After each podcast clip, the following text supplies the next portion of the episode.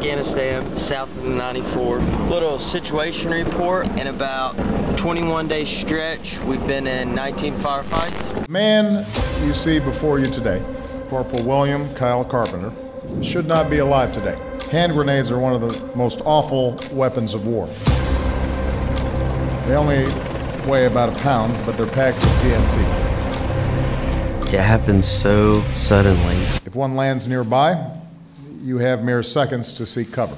But are you just thinking, like, this is my time, this is it? So I don't remember what I was thinking. I stepped up when I needed to. This United States Marine faced down that terrible explosive power with his own body to protect a fellow Marine. How did you not die? That is the million dollar question. And I closed my eyes for what I thought was going to be my last time on this earth. The Medal of Honor to Lance Corporal William Kyle Carpenter, United States Marine Corps.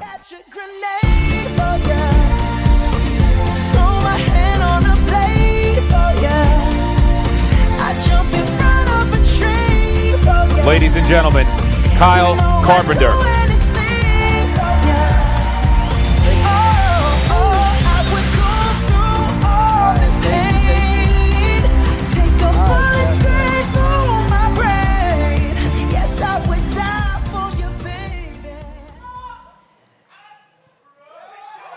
Right? All right, well, let me get done with this first, and I'll talk to you after. But, uh, so, funny story about that song. It came out at the most perfect time when I was clinging to life in the hospital.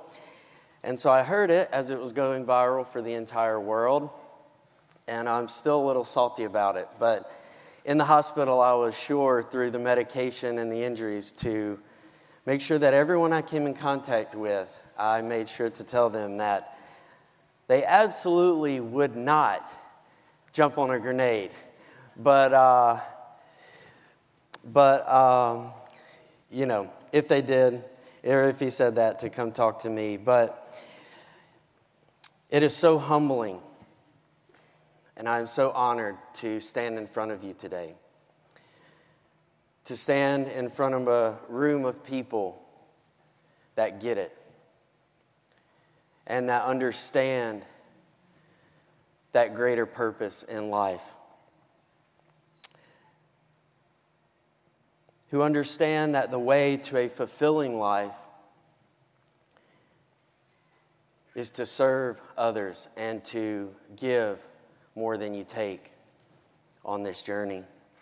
So, to all of you in here, and especially the veterans who wear a different uniform than that of a police officer, I want to go beyond thank you, and I want to remind you that you raised your right hand and that you took that oath when so few others would.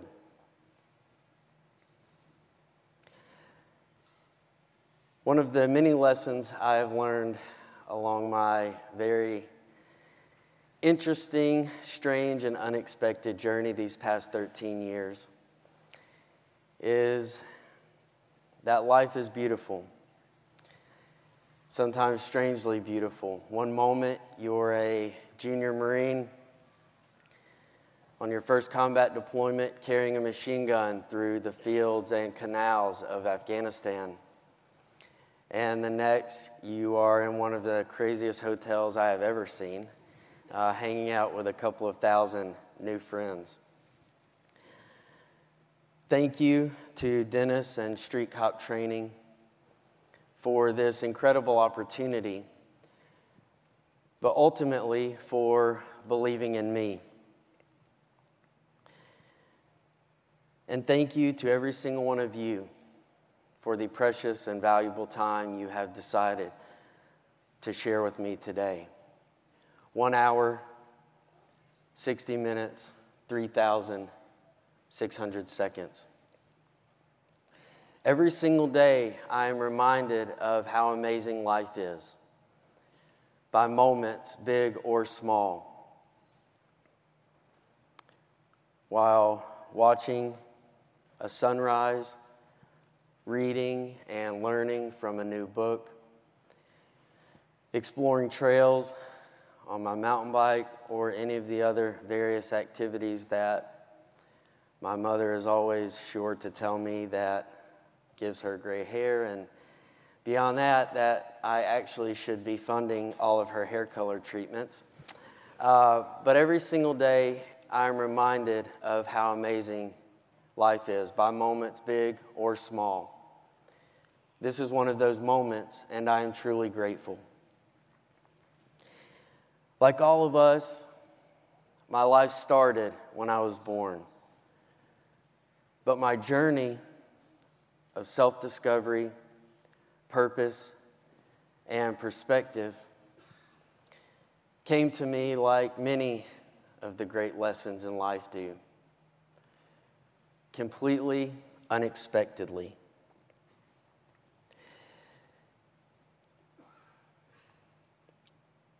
My journey of self discovery, purpose, and perspective began as I lay bleeding out on that hot, dusty rooftop in Marjah, Afghanistan.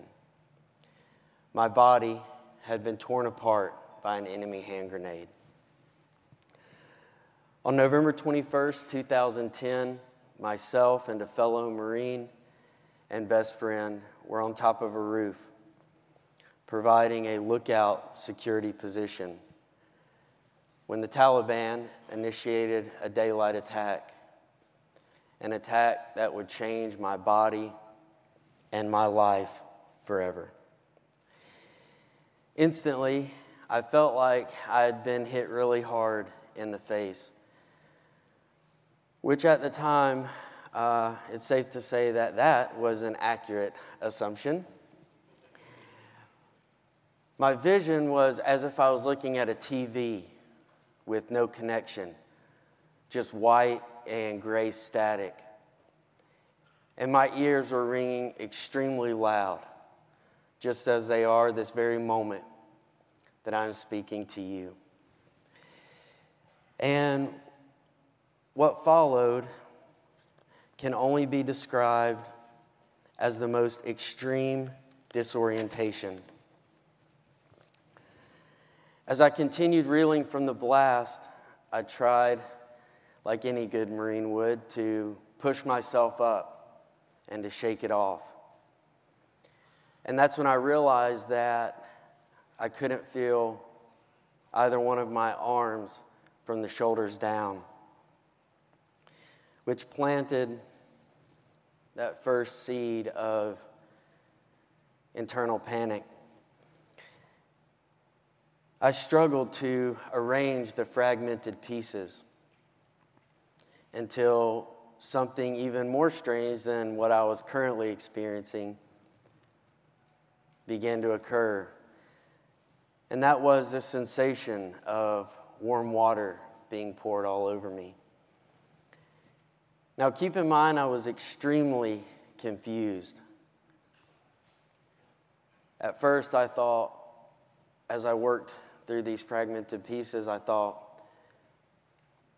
well, I'm pretty sure I was in Afghanistan. I'm pretty sure I was on a roof, but what could have injured me this bad on a roof? Maybe I got off of the roof, I went on a patrol, stepped on an IED, and this roof is just the last thing I can remember.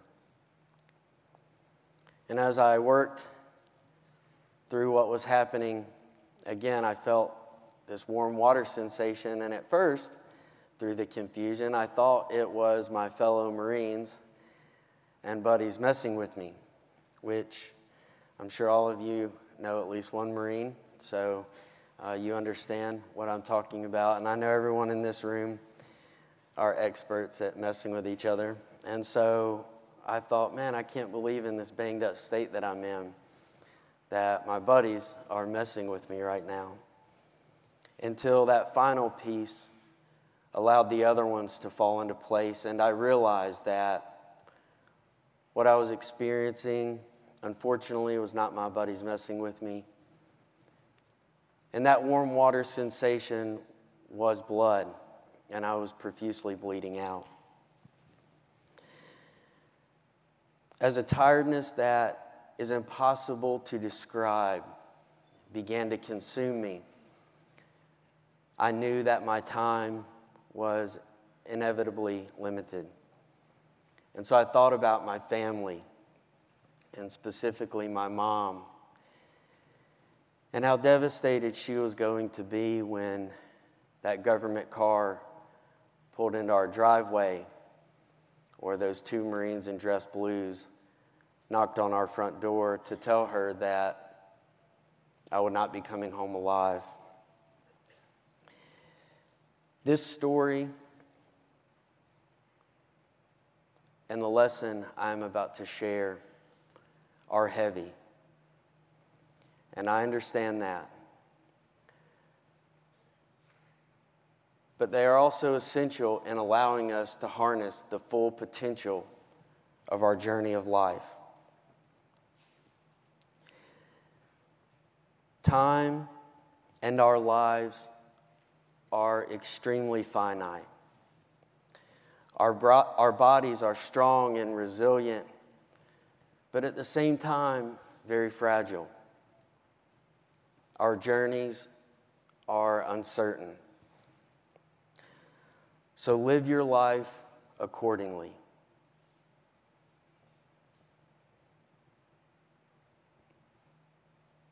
After I thought about my family and my mom, the darkness began to close in for what I was sure was going to be the last time on this earth. So live your life accordingly so that when you reach those final moments, which I hope are at the end of a long, happy, and fulfilling life for all of you,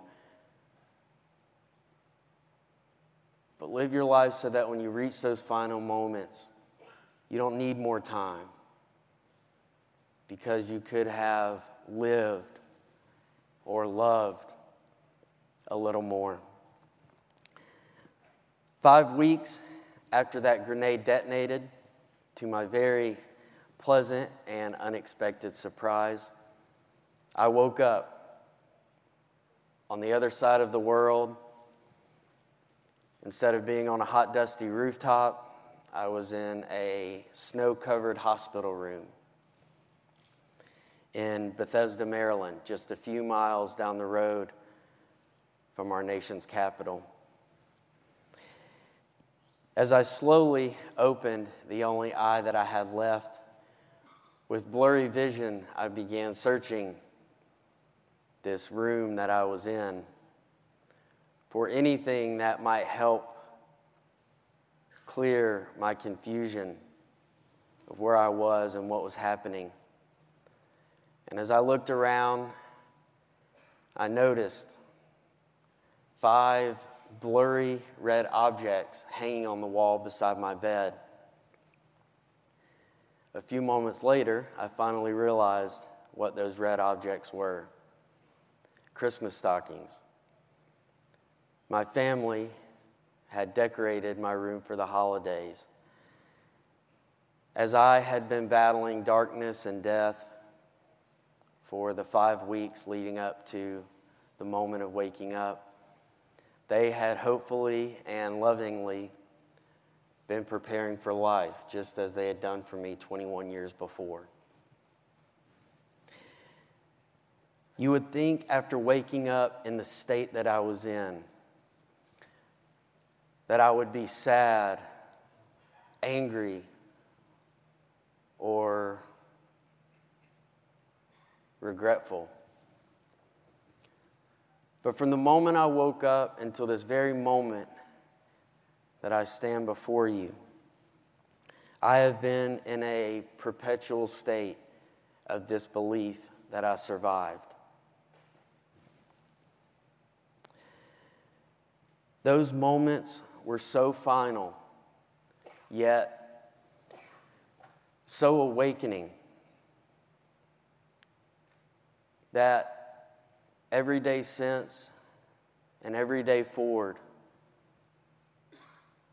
will always feel like a bonus round.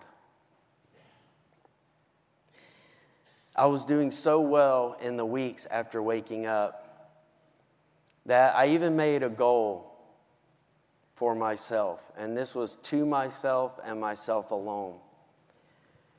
But lying there, hooked up to what I'm assuming is every machine that the hospital had to throw at me. But lying there with my arms tied up from swelling, on a ventilator, a machine breathing for me, and really just struggling every minute to just keep breathing and keep surviving and keep holding on. I wanted to focus on something and set a goal that, whether it was a year or a lifetime down the road, that if accomplished or if even attempted, would somehow show me that I wasn't just still here, I wasn't just still Kyle, but somehow would show me that I was actually better and stronger than I was before. So, hilariously and unrealistically at the time, I decided that one day I wanted to run a marathon. Again, as unrealistic and unattainable as it seemed, I had already realized that I could sit up in bed. And if I could sit up in bed, I could work on getting to the edge of my bed and hanging my feet off. If I could hang my feet off, I could work on standing. If I could stand, I could take a step. If I could take a step, I could walk. If I could walk, I could run. If I could run one day, I could attempt that marathon.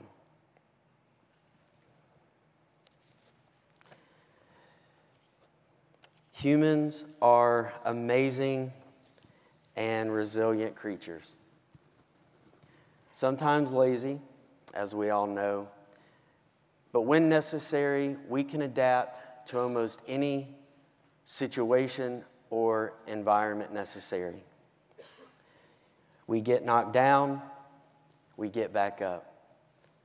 And what do we usually say? Oh, I'm fine, I'm okay, I just need some time. Yeah, I, am all good. Just, just give me a day. But sometimes these moments can lead to life's most difficult and unexpected hardships, which is exactly where I was headed in the spring of 2011. I finished the inpatient period of my recovery got off all of my life saving machines, and was discharged from inpatient care at the end of February, roughly three months after I got wheeled through the front doors of Walter Reed. Before settling into my lengthy recovery, it was agreed upon between my family, my chain of command, and the Marine Corps leadership at the hospital and my, most importantly, my amazing medical teams. It was agreed that since I had years left of a recovery, and unfortunately there was no room to move into outpatient care at Walter Reed because of, unfortunately, the amount of casualties that were coming in at that time. It was agreed that I could go home to South Carolina and be with my family and my mom's amazing cooking and rest at home with loved ones in my home. As I got better and stronger to stand on my own two feet, but the agreement was that I would still go to therapy every single day for two to three hours at a local hospital in South Carolina, and that every roughly two weeks, my mom would drive me back up to Walter Reed for my much needed surgeries. So, this at home period was about six months, and I was essentially waiting for a new building and Wounded Warrior housing complex that was being built on Walter Reed, and that would open that September. So it almost seemed too good to be true to be able to go home and, and get out of the hospital. So, of course, we agreed And I'd only been home for a few weeks when I attempted to be a big bad Marine and take on the almost impossible task of making myself a bowl of cereal.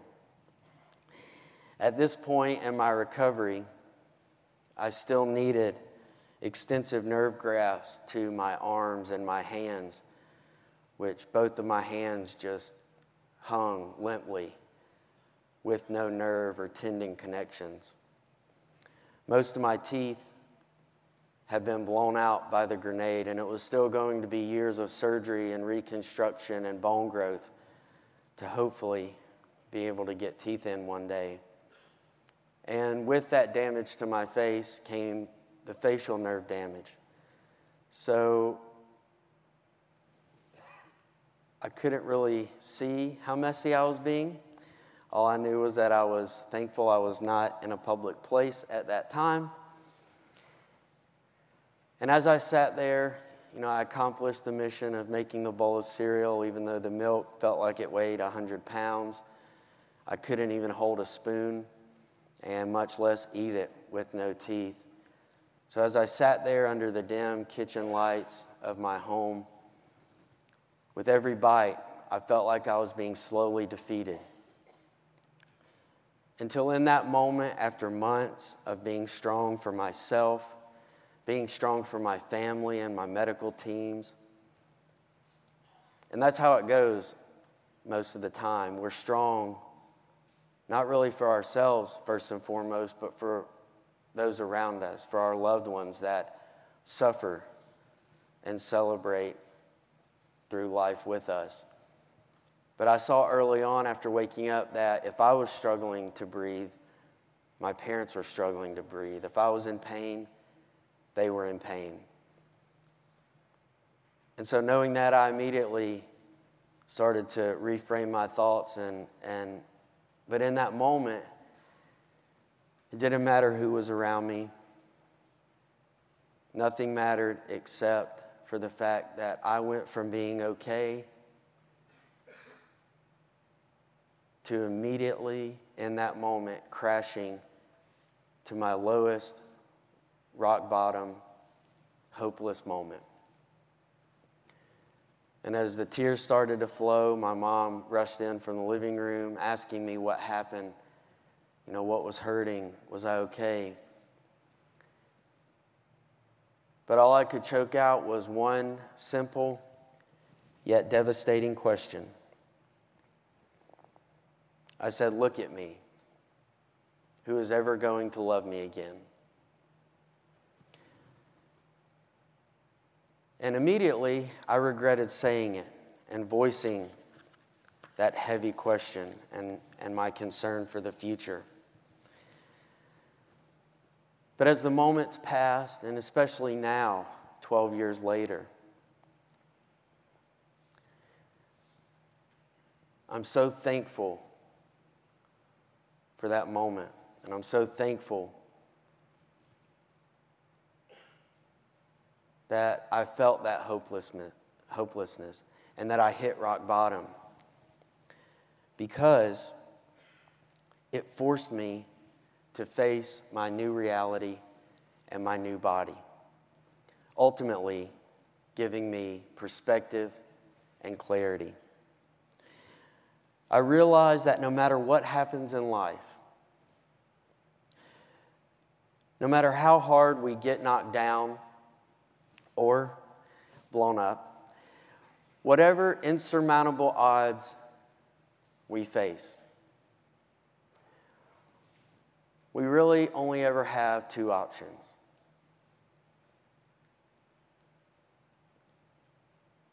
And those are that we can get up and take that small, shaky, uncertain step forward or we are going to sit at that kitchen counter for the rest of our lives. The past is truly the past. There is nothing we can do to change, get back, or erase one second of what's happened. And we all know this. But still, as scary of a reminder as this can be, it allows us to understand that every second we spend looking back is a second we are taking away from our future self, our stronger self, our more resilient self, and ultimately the best version of ourself. I am so grateful for that small step that I took away from the kitchen counter that night because it not only led me to crossing the finish line of three marathons, but it taught me one of the greatest, most powerful lessons that I carry with me today and every day. And that is that the smallest of steps completes the grandest of journeys. The jobs you do are incredible. The danger you face every single day is really unbelievable if you think about it. Every day you put on the uniform to serve, to help, and to protect our communities. Every day you choose to be there for people, some during the worst or most helpless moments of their lives. And these jobs that you do every day are vitally important. And as we see from this conference and you wanting to get better and to learn, are also uniquely complex. But they are all jobs and roles that play into one central theme impact.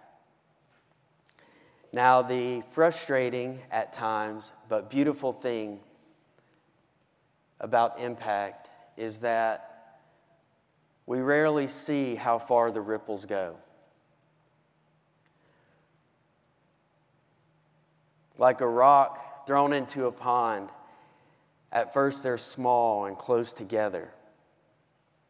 But as they travel outward, they grow and they grow further apart and they grow larger until we can no longer see them, but they are there, continuing to move outward and away from us.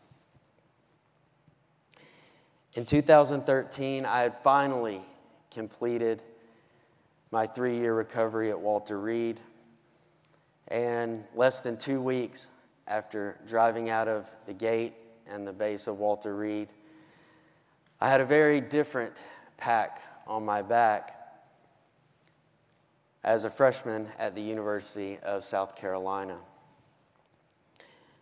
That November, somehow the Marine Corps drug me back up to Washington, D.C. This was just a few months after I completed my recovery. Again, I was only a few months into the next chapter of my life and where I felt like my purpose was. But for any of you that know Marines, every year we celebrate our birthday in November. We're very proud of our history and our traditions and where we've come from. Most would probably say obnoxiously so. Uh, but every, with that said, every year we get together and we celebrate our founding. And so I went back up to, to Washington, D.C., and this next part is a very important part of the story. This was years before I was a Medal of Honor recipient. This was years before I even knew or understood that I had a platform or a story that I could use to connect with others and to hopefully help others. At this time, I was just your average grenade victim college student. So, the only people that really knew about my story were those that had followed a Facebook page that my parents started while I was clinging to life called Operation Kyle. And it was just a mass update system. And so there were a few people that were familiar with my story so far. And so I was standing there in a meet and greet line, and the Marine that was next in line, as I glanced over, I could tell from the rank on his sleeve and the medals on his chest that he had most likely been in combat since I had been in diapers. And so, like any good junior low ranking Marine, I began to get nervous and to brace for the what I expected to be serious ass chewing that I was about to get for whatever I had done wrong. And I felt bad for all of the nice, sweet, innocent bystanders and people that were around us. But as he got close and we shook hands, it was it was uh, so different and unexpected than what I was anticipating. As we shook hands and I looked him in the eye, the tears welled up, and I could tell that he was hurting, deeply hurting inside. And the words that followed, I don't know if I'll ever be able to fully comprehend but they will be with me forever. He said, I didn't kill myself because of you. That if you can get out of bed every morning and put one foot in front of the other, I can too. Again, I, I, I couldn't find the words, so I just gave him a hug and made him promise that I would see him next year.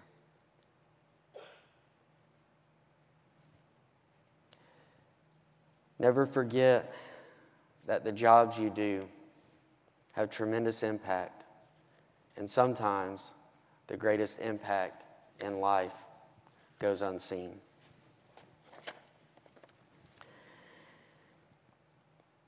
My final story and lesson for the day is about perspective. Perspective is extremely important. If I had to summarize the past 13 years of my journey in one word, it would be perspective. It allows us to see the most of people and the world around us. Perspective also allows us to find and to be able to continuously seek out the blessings and silver linings of life. That at times can be extremely faint. But I promise you, they are always there. Perspective allows us to look at that glass half full, but only, but to also be able to remember when we could only see it as half empty. One of my greatest lessons of perspective came to me, like many great lessons in life do, completely unexpected. It was 2016 now. And I just left a business meeting in downtown Columbia, South Carolina. Somehow, I had made it to junior year at the University of South Carolina. And I left this business meeting and uh, I was headed back to class like the good student that I was. And I was walking down the sidewalk when I passed two seemingly homeless gentlemen sitting there talking with each other. And as I passed by, one of them, clearly not knowing my history with things that go boom, held up a finger pistol. I thought, oh man, here we go. He shot it at me and said, Hey, brother, looking sharp.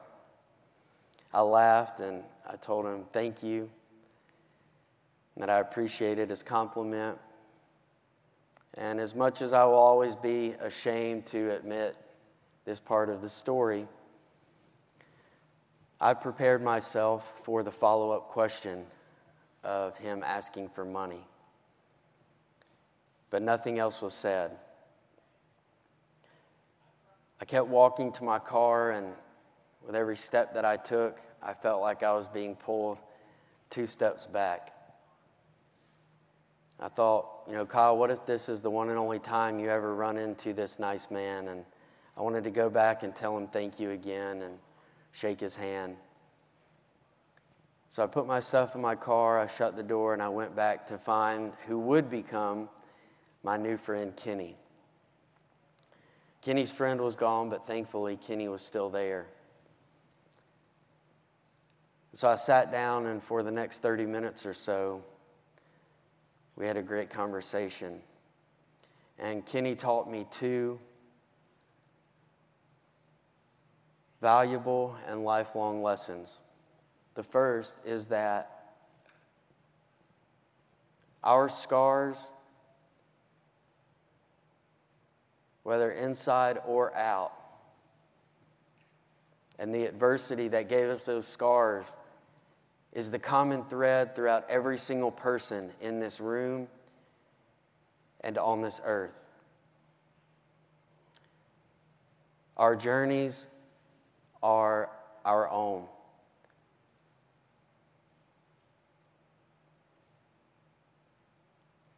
Your journeys are yours. Your victories or struggles, most importantly, should never be compared with anyone else's.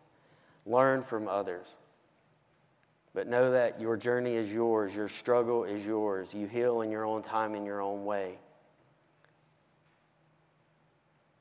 But through that struggle, and while you're creeping forward towards that light at the end of the tunnel, know that although the person to the right and left of you might have faced different adversity or might have scars from something different than you, we all know what it feels like to be knocked down in life. To wonder if we can get back up, to wonder if there are those silver linings, if we can reach that light at the end of the tunnel. And so, as I sat there in a suit and Kenny in clothes that he had been in for probably weeks, Kenny showed me that our scars, Again, it doesn't matter where we've come from or what we've faced, our scars are what bridges us. The second lesson that Kenny taught me uh, is still tough for me to tell today without getting choked up. As we got ready to part ways and our conversation ended, I was thinking of ways that I could help Kenny. Stupidly, in my comfortable world, I thought, well, can I get you a prepaid phone? That way we can stay in touch. And of course, he didn't have an address. He lived through multiple homes every week and for years now. So there's no way that I could get it to him or know where he was.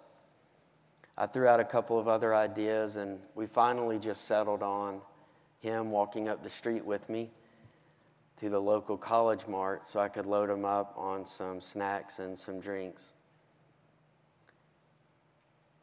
And he quickly agreed, and he followed that up with asking for cigarettes.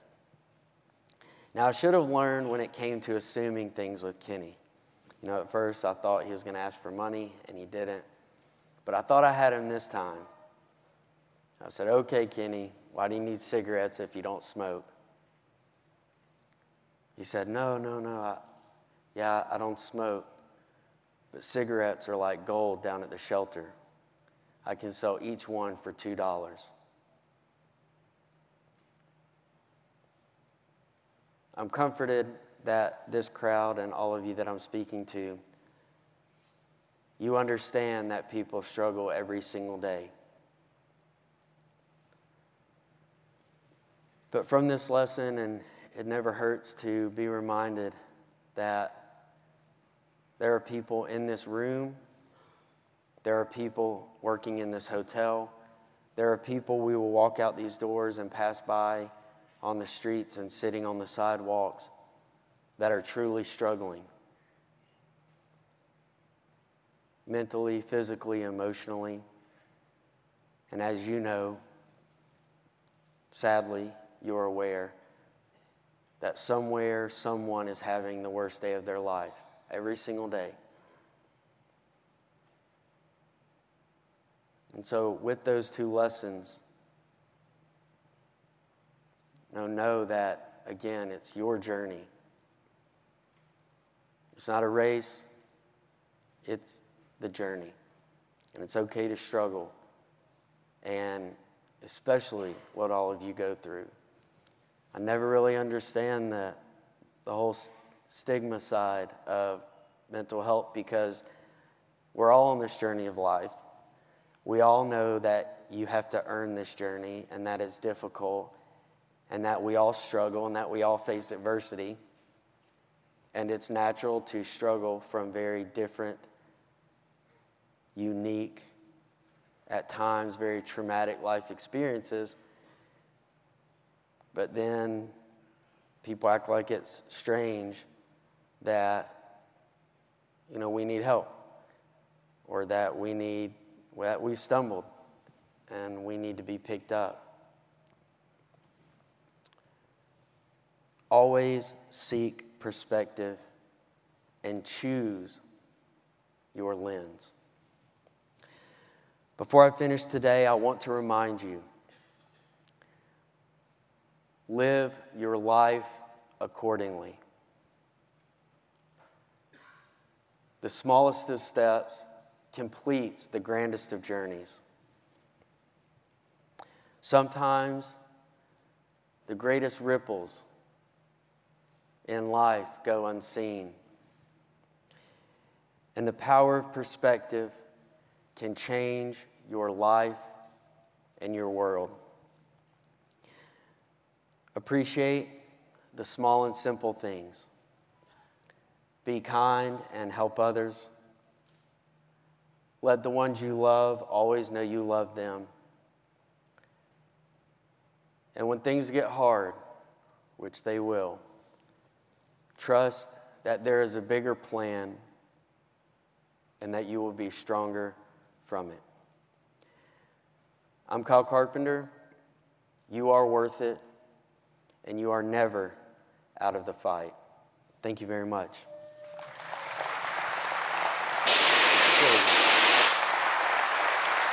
Thank you.